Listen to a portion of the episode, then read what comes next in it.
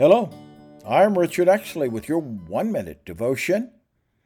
How did Daniel become a man of unimpeachable character, moral strength, and spiritual integrity?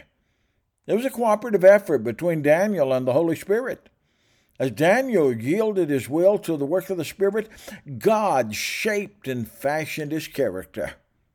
If you want to become a person of character and spiritual integrity, choose to walk in obedience and yield yourself to the Holy Spirit in all areas of your life. The choices you make today will determine the person you become tomorrow. So choose wisely. Lord Jesus, give us the wisdom to recognize what things will defile us and the strength to refuse them. In your holy name I pray. Amen. If you would like to connect more with Pastor Richard Exley, please go to the website richardexleyministriesandbooks.com.